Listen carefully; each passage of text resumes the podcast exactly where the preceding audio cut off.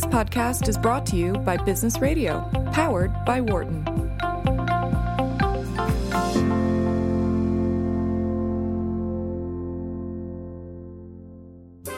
This is the Work and Life podcast, which explores how to create harmony among the different parts of life work, home, community, and the private self your mind, body, and spirit. Here is your host, founding director of Wharton's Work Life Integration Project and author of the bestseller Total Leadership, Professor Stu Friedman. Amy Edmondson is the Novartis Professor of Leadership and Management at Harvard Business School. Her work on teaming, psychological safety, and leadership influences corporate and academic audiences around the world. Her latest book is called The Fearless Organization Creating Psychological Safety in the Workplace for Learning, Innovation, and Growth.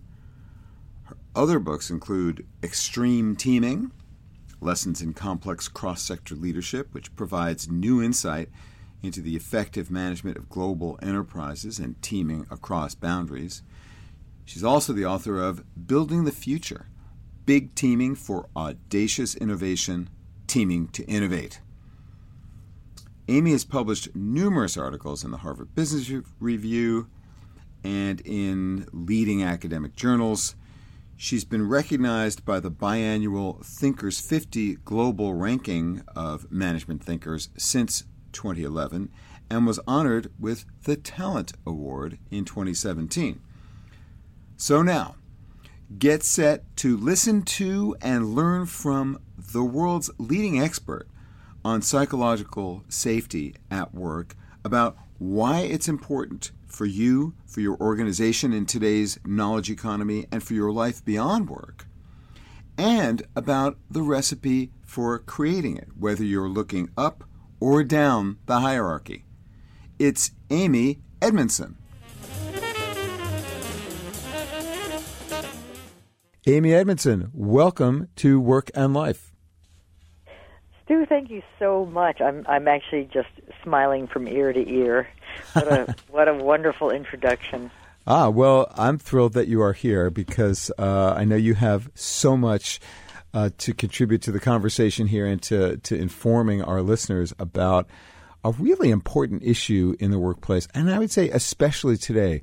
Um, so, before we get into what you've learned about psychological safety, how to create it, what, what the difficulties are in creating it, and why it's so important, let me just ask you know, you've long studied people at work, and more specifically, teams at work has been a, an important mm. area of focus for you. Your latest book really drills down into this issue of psychological safety. So let's start with the basics. What is psychological safety at work? Psychological safety is a belief, you know, often taken for granted, but sometimes one is very acutely aware of it.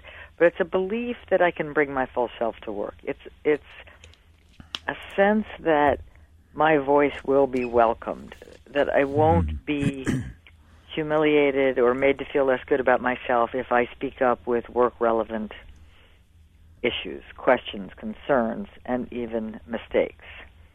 Hmm. So, why is this an important issue for organizations today? You know, in the most fundamental sense, it's important because we live in a knowledge economy. Like we we live in a world in which knowledge and insight and expertise are the currency, are the are the source of value creation in so many industries. And that's true whether you are working in a factory with sophisticated computer technologies that that you know allow uh, new forms of, of controls, or if you're running a global corporation, or if you're a physician, or working in real estate, you name it. It's more and more of the work we do is really knowledge dependent, and so mm-hmm. that's kind of obvious in a way. But if I if I have knowledge and I can't use that knowledge or express that knowledge because I'm holding back for some reason, then value is lost. So, is is this a widespread problem? Do you have a sense of the, the epidemiology, if you will, of this uh, of this syndrome of people holding back information that or ideas or perspectives that they're afraid to share or unwilling to share for well, I guess for fear of some kind of reprisal or humiliation or or well. Yeah, so many different reasons. Mm-hmm. It's it's you know sometimes I don't. I mean, most of the time I think it's something much more mundane. You know, I don't really hmm. expect to be fired or you know to be outright mocked for something I say, but I just it it might feel wrong. It no one else is hmm. saying, no one else is speaking, so maybe you're not supposed to speak. It's a sense of, it's a sense of what the what the norms are. But uh, a lot of times it's just that very subtle desire to look good, to have others think well of you, and silence is always less risky than voice. Let's face it. You know, I right. can, I can, you know, speak up, and it might be like brilliant insight, and I might be thanked for it, or um, it might be utterly, you know, mocked or it might be ridiculous and it's always easier to err on the side of holding back. I'm just going to keep my mouth shut and I won't get in yeah. trouble. Buckle down, you know. I, you know, just just I'll, I'll keep my mouth shut, and what can go wrong? You know, nobody ever got fired for silence. but people definitely do get uh, fired for speaking out, especially if they get if they're speaking out against authority in, in ways that threaten that authority. Absolutely, and and even that's if, happening know, in the in the current administration, uh, uh, oh the White House, wouldn't you say? Yeah, I mean, in, in, the White House, we see lots and lots of evidence of people getting fired for not toeing the party line, mm-hmm. and literally, and that's um, you know clearly talent is lost, knowledge is lost, you know, energy, expertise is lost, and and in, and in the corporate sector, we know that that recruitment costs are, are, are high, and, and you know the turnover is an expensive problem, and it's also a, a problem with human costs. So, we don't, you know, we don't want to lose our job. We don't want to have to find a new one mm-hmm. much of the time. So, how widespread would you say this problem is? Well, you know, there's lots. Of, there's different ways to measure it. One challenge here is that I mean, people do surveys, and that's that's, and I'll speak from that data in a moment. But mm-hmm the reality is we probably don't know for sure. Like it, it some of this is is not measured because it's not measurable. We don't. It's hard to. It's hard to. Um, you know, it's it, it's hard to know when the dog didn't bark, right?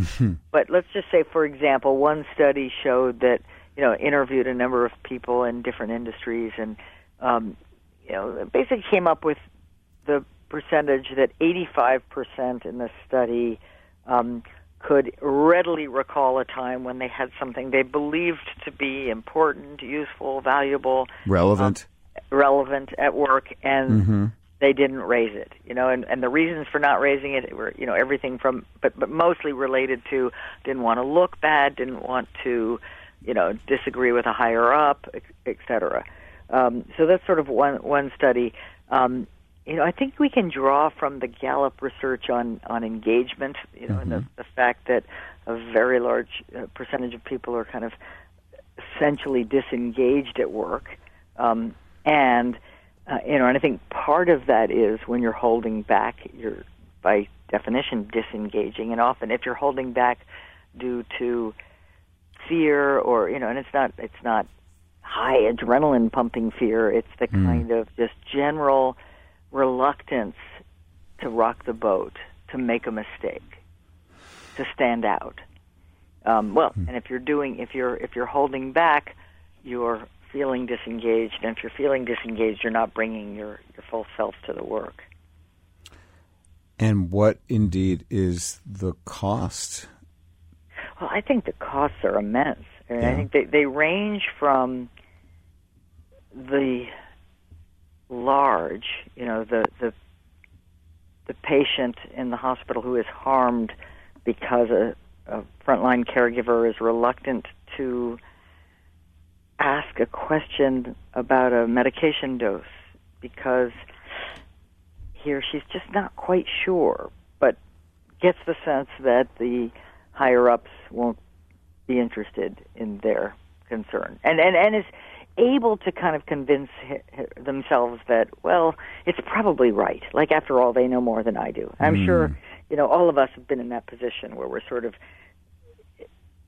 consciously or subconsciously thinking oh i'm sure it's fine right? They know more than I do, Mm. um, but doesn't raise. So they range from you know the hugely consequential, the, the, the Life and death. patient life and death, to the hugely consequential business failures.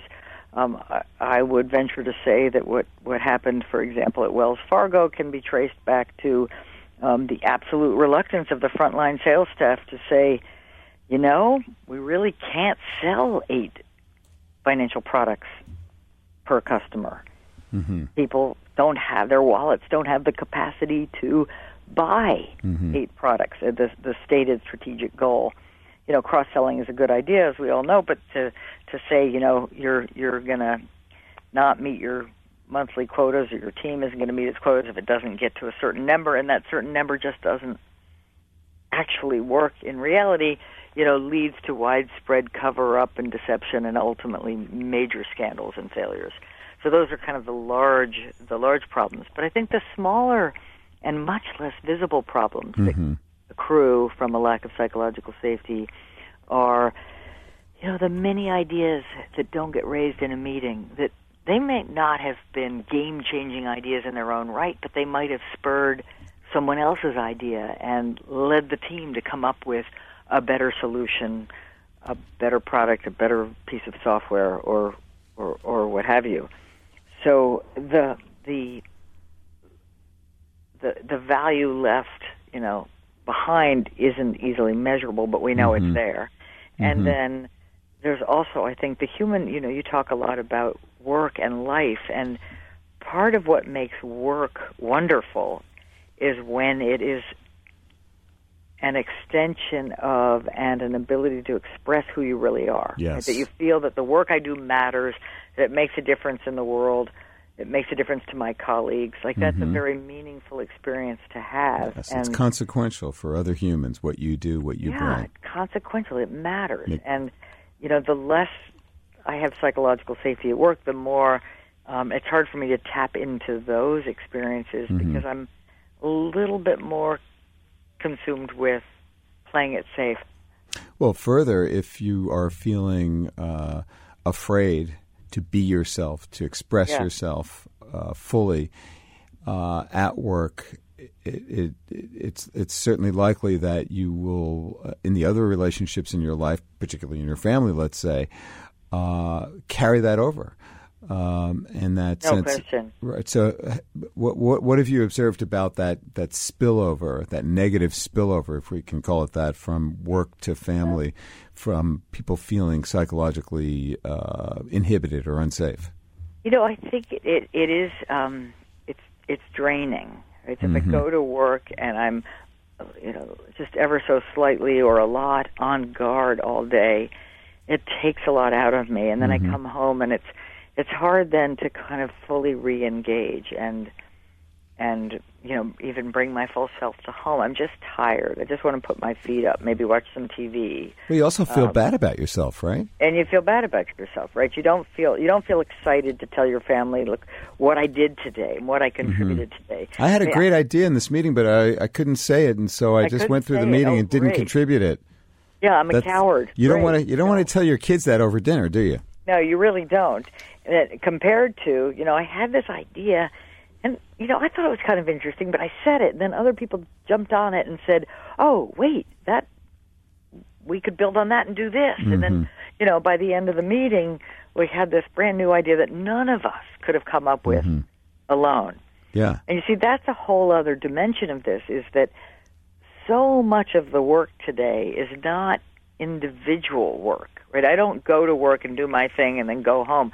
I go to work and I interact with other people and we collectively get things done, whether it's customer service, you know, a new product development, a um, you know, strategy work. It's it's it's something that is the work today is so collaborative and by necessity, not just because we love teams, which we sometimes do and sometimes don't, but because much of the work is too complex to be done by individual experts, right? In, individual people working alone. So if I go to work and I have to do a lot of work with other people, but I'm not really fully comfortable being with them, I take I take some of that home as well. I just Absolutely. don't feel as good about myself or about what we accomplished as I would otherwise. Yeah, so there's a business cost, there's an individual cost, and that then spreads into other roles that you play in your life.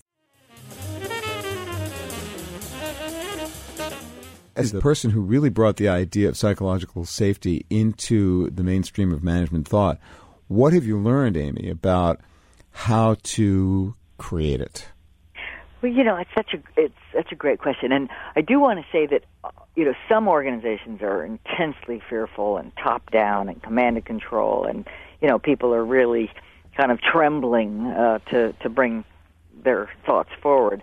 But others, it's just a much more subtle, right, sort of low level. Like, gee, I'm not sure I'll be accepted if I say what's on my mind, right? So, but in both cases, the recipe I've finally decided that you know the recipe for um, cre- making the environment more psychologically safe is pretty simple. Okay. Sim- simple doesn't mean easy, but it kind of falls into three categories of of leadership behavior or, or and, and by the way, leadership could be a team leader, you know, a branch manager, or really, frankly, anyone. All right, so we're speaking mainly to- people in positions of authority. I'm going to ask later what what do you Yeah. do to create psychological Okay. safety if you're in a low status role or a lower you know, Okay, person in great. the hierarchy. But for So- for people with authority, what can they do? For people with authority, I think it starts with you know what I like to call stage setting, and that's the simple act of reminding people of the nature of the work we do or the nature of the world we live in. You know, the the hmm. U.S. Army War College has this phrase VUCA, which stands for volatile, uncertain, complex, and ambiguous, and more and more people I've found in the business world are using that term VUCA because more and hmm. more of us are sort of going, you know, the world's pretty complex, pretty pretty uncertain, and and Is that like FUBAR, another It- military yeah. term?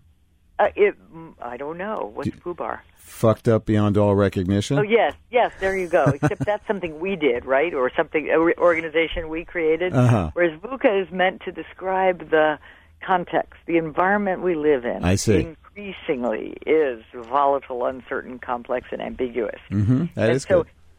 you know, if I'm a leader, I can and should remind you, the folks that um, are with us. I remind us how what we're up against. hmm I mean, when you think about the nature of uncertainty today, that no one has a crystal ball, that you just can't see around the next corner, or that the work is inherently interdependent, meaning we're going to have to talk back and forth, so things are just, you know, so likely to go wrong.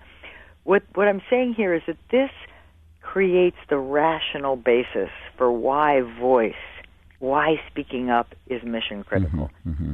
Now, you might already know those things, but if I remind you Mm-hmm. of it, I'm letting you know that I know. So I'm letting you know that it's absolutely, uh, I see it as absolutely valuable and essential um, when you bring your thoughts forward. Very important to, to say that, but of course, if, if Right. your other words and actions don't match that belief, then you're probably worse No off than having said nothing. Absolutely, right? I mean, if you say those kinds of things, this makes this sounds good. I read it in a book, but then you sort of act as if you have all the answers and you can never be Right. wrong. It's a problem. All right. It's a mismatch. But setting the sure. stage helps, and it provides a rationale for why every voice is needed. Uh, and, and- Absolutely. and, and, then and then you've got to be even more proactive and and in, by to invite input. Mm-hmm. Right? People people are reluctant often to you know raise their hands proactively. So you've got to do it. And by by invite I mean asking good questions, um, acknowledging the very real fact that you might miss something. You know that Mm-hmm. you will miss something. So thing when leaders say things like I need to hear from you right? I'm not out there 24/7. I need to hear from you. Um, your knowledge is, you know, valuable uh, to us. That le- that invites people in. When people say, um, when when leaders ask good questions, and good questions are those that focus on what matters, that indicate, you know, we need that. Um, a, a variety of, op- you know, it's not a yes/no question. It's a question. says, open ended. what are you seeing? It's open ended, but but but not just you know what's new. It's it's open ended in a targeted way. Mm-hmm. You know, what other options might we consider? What ideas That's do you have? good. What are you seeing out there? How are customers reacting? The you know the the kind of work relevant uh, material that we want to hear about, and you're asking these good questions. So you got to be curious, you got to be inquiring, and express that in a way that demonstrates, especially if you're in a hierarchical position, especially in one in which you're, you know, the culture is one where traditionally, you know, people talk top to bottom, not bottom up. Right. You got to be able Bad to news say travel up. this. This is, you know, I, I only have a limited view, and I need your Right. view. You know, I, I can only see so much. I'm sure I'm missing pieces. What can you tell me? I sure, I, yeah, I'm sure I'm missing pieces. What can you tell me? So I'm, I'm, I'm kind of, you know, if, and you might think many leaders will think, many managers will think that's obvious. Um, Of course, I don't know everything. Nobody's omniscient, but it. They know that. They should know that. But here's the deal: it's like you know you're not omniscient. They know you're not omniscient, but they don't know you know. So you got to tell them. You got to close that gap, right? You got, and that's because Mm-hmm. not because you know, and the, the the reason you do it is because that's how you invite people in. And then the third thing is, of course, you know, I can set the stage, I can invite your input, but if the first time you come to me with bad news, I bite your head off, that's going to be the last time you. Mm-hmm. That was so bad stupid. Are you kidding? Get out of here. Right, right. I can't believe that, or Hmm. you know, um, you know, or, or just get really upset or angry, and that Hmm. that shuts it down. So, the third thing is really to respond productively, Okay. and a productive response is one that I think fundamentally appreciates the effort, the courage, whatever, even even just a low at a low level, Mm-hmm. um, that it took to share your thoughts. Right? So it's like, thank you hmm. so much. That's really interesting, right? Think about that. That's just a small, it's a small reward of thanks. And then, hmm. you know, going a little deeper, a productive response might say, wow, what can we do to help? Right? So there's a, a greater reward of an offer of help, um, an offer hmm. of perspective, an opportunity to maybe bring a team together and, and figure out how we might uh, move forward in this area. Now, what if the idea really is stupid, or it seems Great. like I, I have no idea what the hell you're talking about, Amy? Right. Uh, so what? So- huh? reaction one i mean the you know the first line of uh, the first reflex ought to be curiosity if i have no idea what you're talking about i need to ask a, you know i need to inquire i need to understand it better it's like okay hold on hold on stu i there might be something there i'm not yet getting it Tell, help mm-hmm. me understand give mm-hmm. let let me let me make sure you know let let me try to understand what it is you're what you're saying. Um, now that's so that's one I just didn't understand, right? But the, the mm-hmm. a second category, as you rightly suggest, is I, you say something and I think it really is stupid idea. Let's just you know we'll call it that For shorthand, yes. idea. What I don't want to say is, dude, that's a really stupid idea. What I do want to say is that's interesting. Um, I have some concerns, and here's why. In other words, I do still have an obligation to educate, you know, to develop. Part of the job of, of leaders and managers everywhere is to develop others. Um, and so, uh, you know, until I have completely written you off as a, you know, a um, incorrigible case, um, I have an obligation to kind of try to say, well, here, here's what I see as the concern there. Now I might be missing something, but let me let me give it a shot, right? Mm-hmm. So in other words, the ultimately what I what my responsibility is whether you bring me something brilliant or the opposite is to coach and develop. Mm-hmm. And you know, I, I, I think that there is a risk that people recognize that if I, you know, if I make the world, if I make the environment, the work environment psychologically safe, then maybe people are just going to start coming to me with every foolish idea they ever had. Of course. Uh, You know, it turns out I think that risk is is over um, stated. Uh-huh. It's, it's um, you know, we worry about that more than the reality. The reality is, and Mm-hmm. this I think we can support pretty clearly with the research. The reality is that most people at work are putting the threshold for voice too high, not too low. Hmm. What do you mean? Like we have a long way to push it down from Mm-hmm. the too high, you know, the level where I don't speak up unless I'm 95% sure that what I have to say is brilliant and helpful, Mm-hmm. um, to the level where at least it's a jump ball.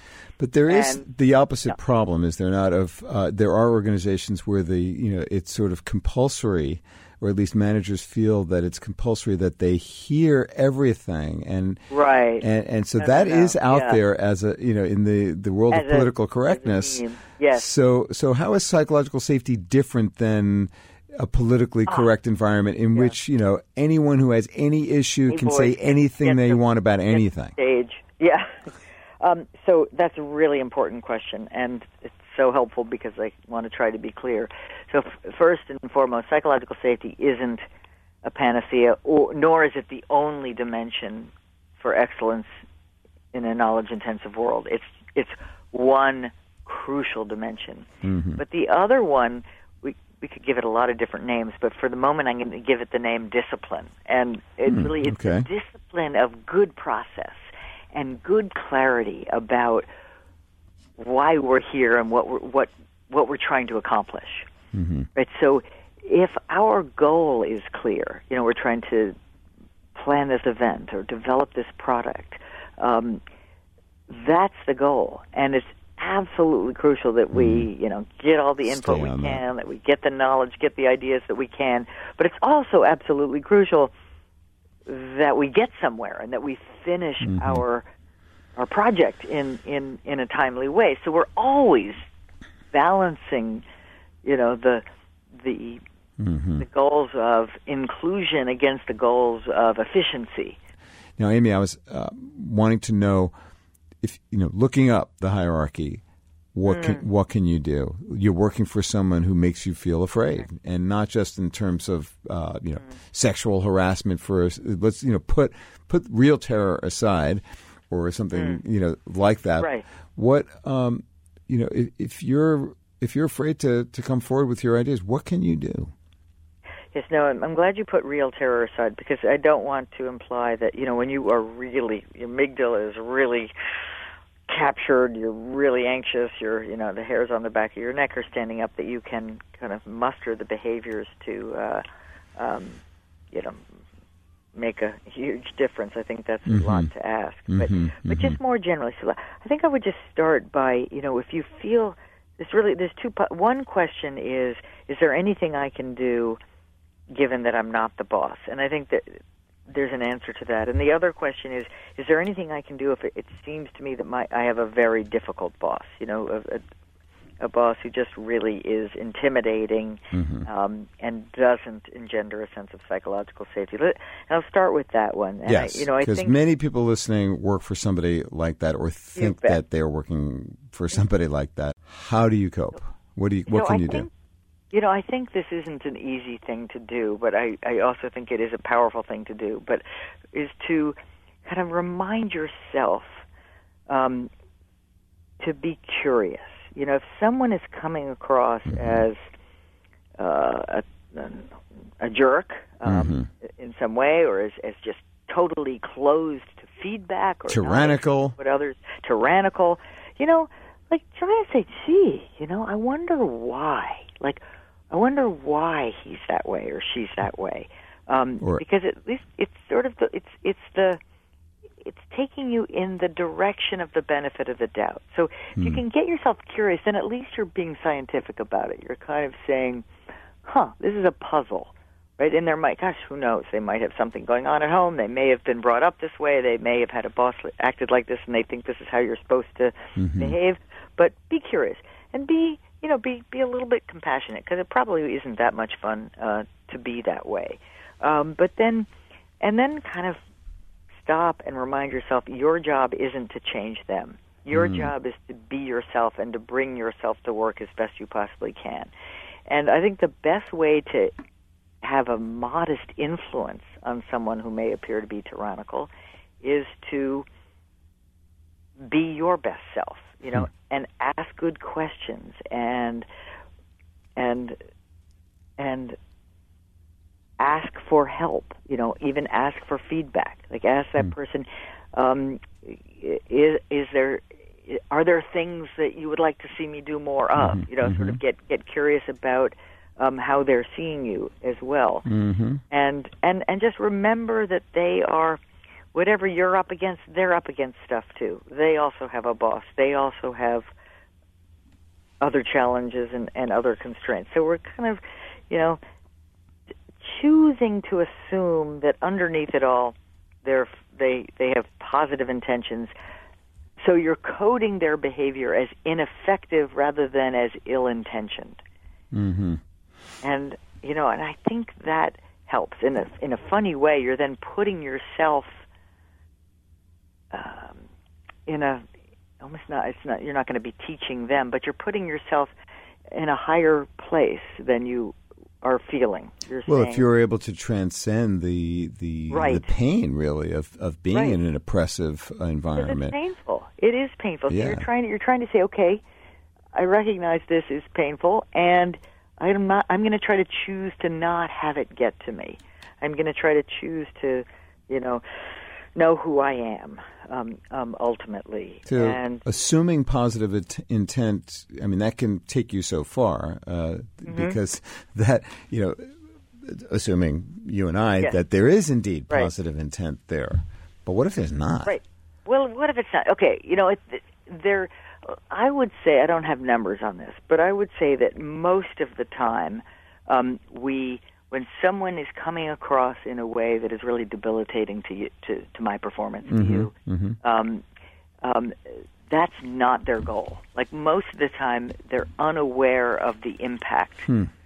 They're unaware. The impact they're having is negative, to be sure, and it's not their intention, right? Their intention is to hold high standards or to motivate people mm-hmm. to work really hard, right? They, whatever they're, you know, to to deliver is their Yeah. intention. If I And don't if I don't stomp my feet, then you then you're just going to be lazy. exactly, You darn they have a- millennial. they have a theory, right? They have a theory of what it means to be a good manager, which is Mm-hmm. maybe not a very good theory, but that's where it comes from. It doesn't come from a desire to torment during the day. Um, you know, now your prior question suggests, well, you know, there will be the occasional person who really just gets off on being a, ter- a tyrant, Mm-hmm. and I don't really. There's not much we can do about them. You know, ultimately, if we're trying to help people in the workplace uh, who are in that situation, I think our best suggestion is to help them polish up their resume, right? Help them get Right. reassigned to a different team Find or a- different organization. Find a different place Yeah. to be. But nine times out of ten, I think that's Nine times out of ten. Necessary. I'm making that up. Uh, okay, but still, most in your the time- experience, most of the time, it's a fixable problem. Yeah, I think most of the time it's a fixable problem. It might not be, you know, me, the subordinate. I might not be the person to coach my boss, but most of the time that person is coachable. Because what I want to say is most of the time people are blind, all of us necessarily, are blind to the impact we're having on others unless we stop to ask them. So, if, let's say I'm your boss, and and you see me, you know, you feel like I'm I'm acting in a way that is not uh, encouraging your contributions, but you Yeah. know that I might be sensitive to your telling me that. Right. How would So you approach might- me? You know, I, I, I do think in that situation it's going to have to be one on one. I'm not going to do it, obviously, in front of, you know, a number of other people. But I might say, hey, Stew, um, do you have a few minutes? Mm-hmm. I just, I, I have an issue I want to, I want to talk to you about. You say yes, and then I say, um, I might say something like, it's probably just me, but I'm, um, I want to share with you the impact such and such a behavior, which hopefully is recent and concrete enough for me to relay it to you. you know. um, uh, like when you interrupted me in that meeting, I immediately concluded that you thought my idea was was unhelpful, or I immediately concluded that you really didn't want to hear from me. In we were just running out of time. I had to get on with the rest of the meeting agenda. Nah, it's no biggie. Okay, so that's helpful, um, and and and um, and and I really am I really am delighted to hear that because I I was starting to think maybe I should just be quiet um, and not not share my. Thinking. I, that Now, helps. That helps me to say, uh, no, no, no. Need to hear from you, Amy. That's important, and I'm glad we clarified that. And so, yeah, problem Mm-hmm. Yeah. solved. That makes it easy for me to correct my own behavior. Right, right. I mean, you know, again, I think most people, at least we ought to act as if most people want to learn, want to be better, want mm-hmm. to be better at their job. I mean, all of us would love to be great, you know, 100% great right now without having to do any more learning. But realistically, we know that's not possible. So we have to, you know, we have to put ourselves in harm's way. We have to put ourselves mm. in in the path of learning, of continual learning. improvement. That is the goal um, of all of this. Uh, I have one last question for you. A question I've been asking everybody on the show this year. Uh, you've addressed it a, a, bit, but I'd like to get further thoughts on how you bring compassion to your working life, Amy. I mean, for others or for myself? Well, for for well, either. You know, I think I I bring it by stepping back to remind myself of what's at stake. And for me, mm-hmm. what's at stake is you know, this aspiration to help create meaningful work so that people can feel good about themselves, what they're contributing, and then come home and bring that sense of excitement and meaning to their families, to their home lives, to their world. Thank you so much, Amy. That's uh, inspiring. Uh, really appreciate your joining me and our our listeners on the show today. How can people find out more about your books and the rest of your work in brief? Oh, thank you so much. Go to the HBS Harvard Business School website, my faculty page, um, and uh, you can also find the book on Amazon and find the book on, on the Wiley site. The publisher is Wiley. Fantastic. And uh, I really um, enjoyed spending the time with you.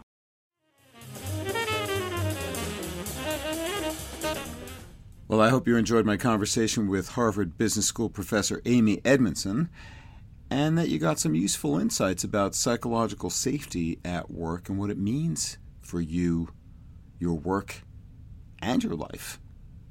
So here is a challenge for you an invitation.